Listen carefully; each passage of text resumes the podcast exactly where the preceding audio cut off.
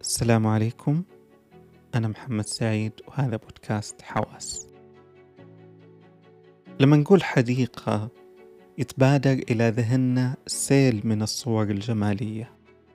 أشجار خضراء ألوان زاهية روائح عبقة أصوات عصافير وماء جاري كأنها حفلة من الحواس. الحدائق تمثل لنا متنفس بعيد عن اختناق المدينة. مساحة من الهواء النقي قبال التلوث ولوحة من الجمال قبال الرتابة والقبح. مع أن ما نسكن الحدائق لكن دائما يخالجنا هذا الشعور أن الحدائق هي مسكن أرواحنا وهي العالم اللي ننتمي له. في هذه الحلقة بتحدث عن علاقة الحديقة بالعالم. كيف أثرت النظرة للكون تاريخيا على تصميم الحديقة. كيف تقدم الحديقة تجربة مختلفة في علاقتنا مع العالم.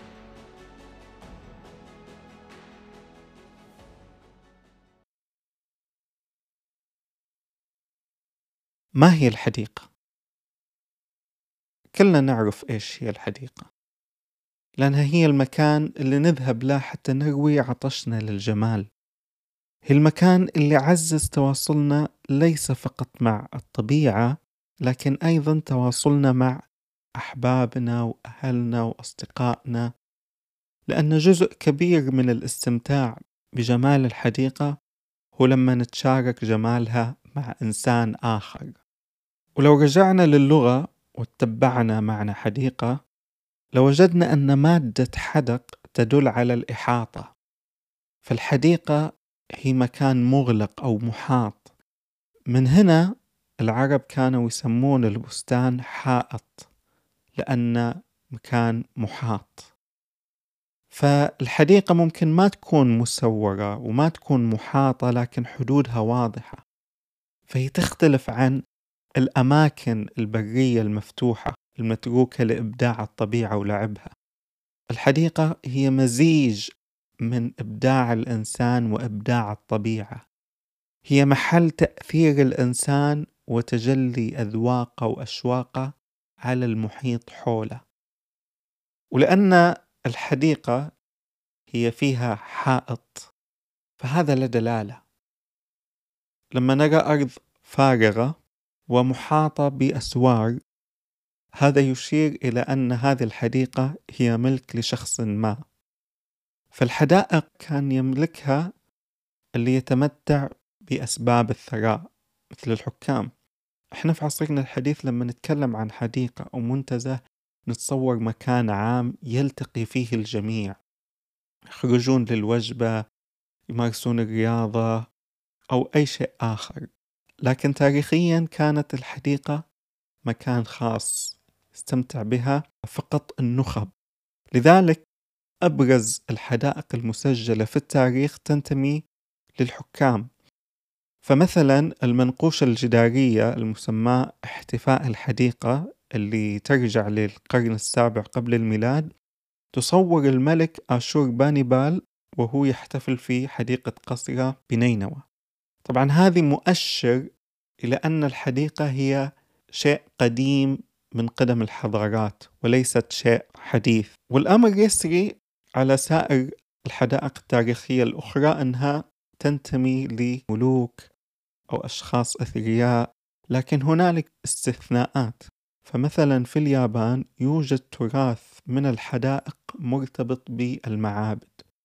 وبعيد عن التاريخ ممكن إحنا ننظر لفكرة الحائط حائط الحديقة من زاوية أخرى الزاوية التأملية والجمالية.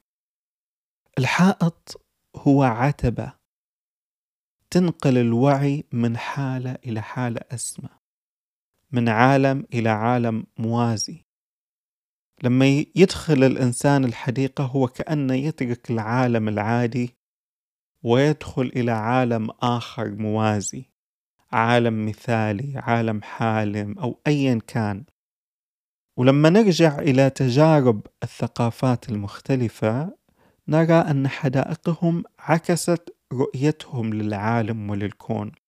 فنظم الحدائق في هذه الحضارات ليس فقط هندسة عشوائية هو هندسة تتبع نظام الكون أحيانا أو نظام عالم مثالي آخر. فمثلا الحديقة الصينية أو الثقافة الصينية هي من الثقافات العامرة بتراث الحدائق لا سيما الحدائق الإمبراطورية هي مرتبطة بالنظرة للعالم بشكل وثيق. فالباحث الصيني دو داومينغ يقول يقوم جوهر تصميم الحدائق الصينية على مبدأ تقليص جسد الطبيعة الهائل إلى مساحة محدودة.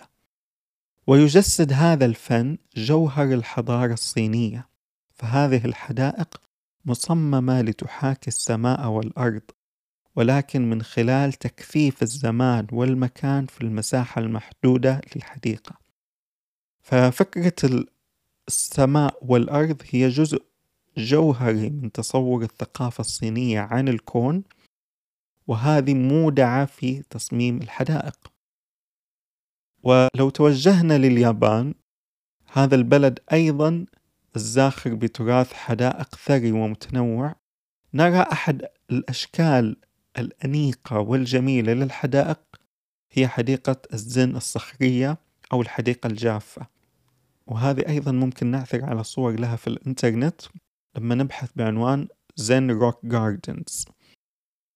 هذه الحدائق تخلق مشهدا landscape عبر تنظيم الصخور وترتيبها.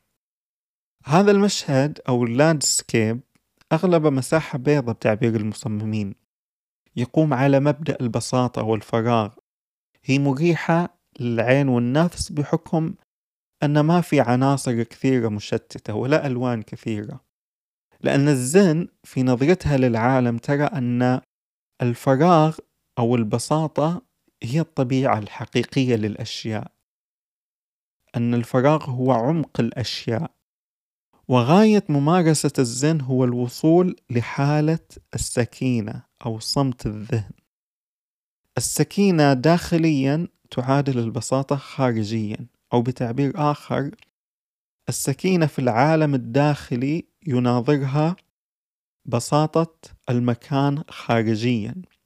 فلما يخلق لاندسكيب قائم على البساطة في الخارج هذا يسهل ويمهد الطريق نحو السكينة في الداخل. لذلك هذه الحدائق الصخرية تنتشر في المعابد اليابانية. لأن الجلوس أمام هذه الحدائق يستحث شكل من السكينة في داخل الإنسان تساعده وتسهل عليه عملية التأمل والوصول لمرحلة الصمت. هنا إحنا نشوف كيف إن الحديقة تعكس الرؤية للكون سواء الحديقة الصينية أو اليابانية أو أي شكل آخر من الحدائق. وتخلق أيضا حالة تأملية. الحالة التأملية هي أيضا تربط الإنسان بالكون. وهذا الارتباط بين هندسة الحدائق والرؤية للكون هو شكل من أشكال ما يسمى العمارة المقدسة. ما هي العمارة المقدسة؟ يقول علي عبد الرؤوف كانت هنالك دوما محاولة من العمارة لتأكيد العلاقة المنسجمة بين الإنسان والكون. العمارة التقليدية المقدسة حاولت أن تمثل الكون في أبعاده الدنيوية ولذلك استخدم المعمار التقليدي الهندسة للتعمق في فهم عمليات الطبيعة من أجل قيادة العقل التأملي من المعقول إلى المفهوم. إلى أن يقول في موضع آخر العمارة كانت باستمرار تمثيلا ماديا لمعان مقدسة في جميع الحضارات التي مرت في تاريخ البشرية. فمن خلال التصميم المعماري حاول الإنسان أن يربط بين ما يصوغه من بيئة مادية على الأرض وبين تطلعاته لمثاليات جنات الله الواسعة. فالارتباط بين الحديقة والعالم هو من جهتين. أولا رؤيتنا للعالم تنعكس في طريقة تصميمنا للحديقة. الجهة الأخرى الحديقة هي تدفعنا لأن ننغمس في العالم المثالي بالنسبة لنا. وهذين الأمرين ممكن نضعهم كتساؤل في علاقتنا مع الحدائق بشكل عام. فنسأل أنفسنا لما ننجذب لحديقة أو لمكان ما ما هو العالم المثالي اللي نطلع له في أنفسنا ووجدنا نفحة فيه في هذه الحديقة وهذا المكان؟ ممكن هذا العالم حسي عالم الهدوء بعيد عن الصخب بعيد عن صخب المدينة. ممكن عالم روحي مثل حديقة الزن. أحيانا عالم خيالي بعيد حتى عن الواقع. والتساؤل الآخر بما أن الحدائق هي ذائقتنا وتطلعاتنا الجمالية مسقطة على لاندسكيب المكان ممكن نسأل أنفسنا لو نوينا ننشئ حديقة. نسأل ما هي الرؤية للحياة أو للعالم اللي تشكل عمق جمالي لأنفسنا ونريدها أن ترشدنا في عملية تصميم الحديقة. حتى الحديقة اللي نصممها تمثل شيء جميل وعميق بالنسبة لأرواحنا فيكون للمكان روح بالنسبة لنا. فهذين التساؤلين مهمين في نظرتنا للحديقة. وفي الحلقة القادمة سأكمل الحديث عن الحديقة والعالم من منظور الحديقة الإسلامية وكيف أن الحديقة الإسلامية استلهمت نموذج الجنة القرآنية. وإلى لقاء آخر والسلام عليكم.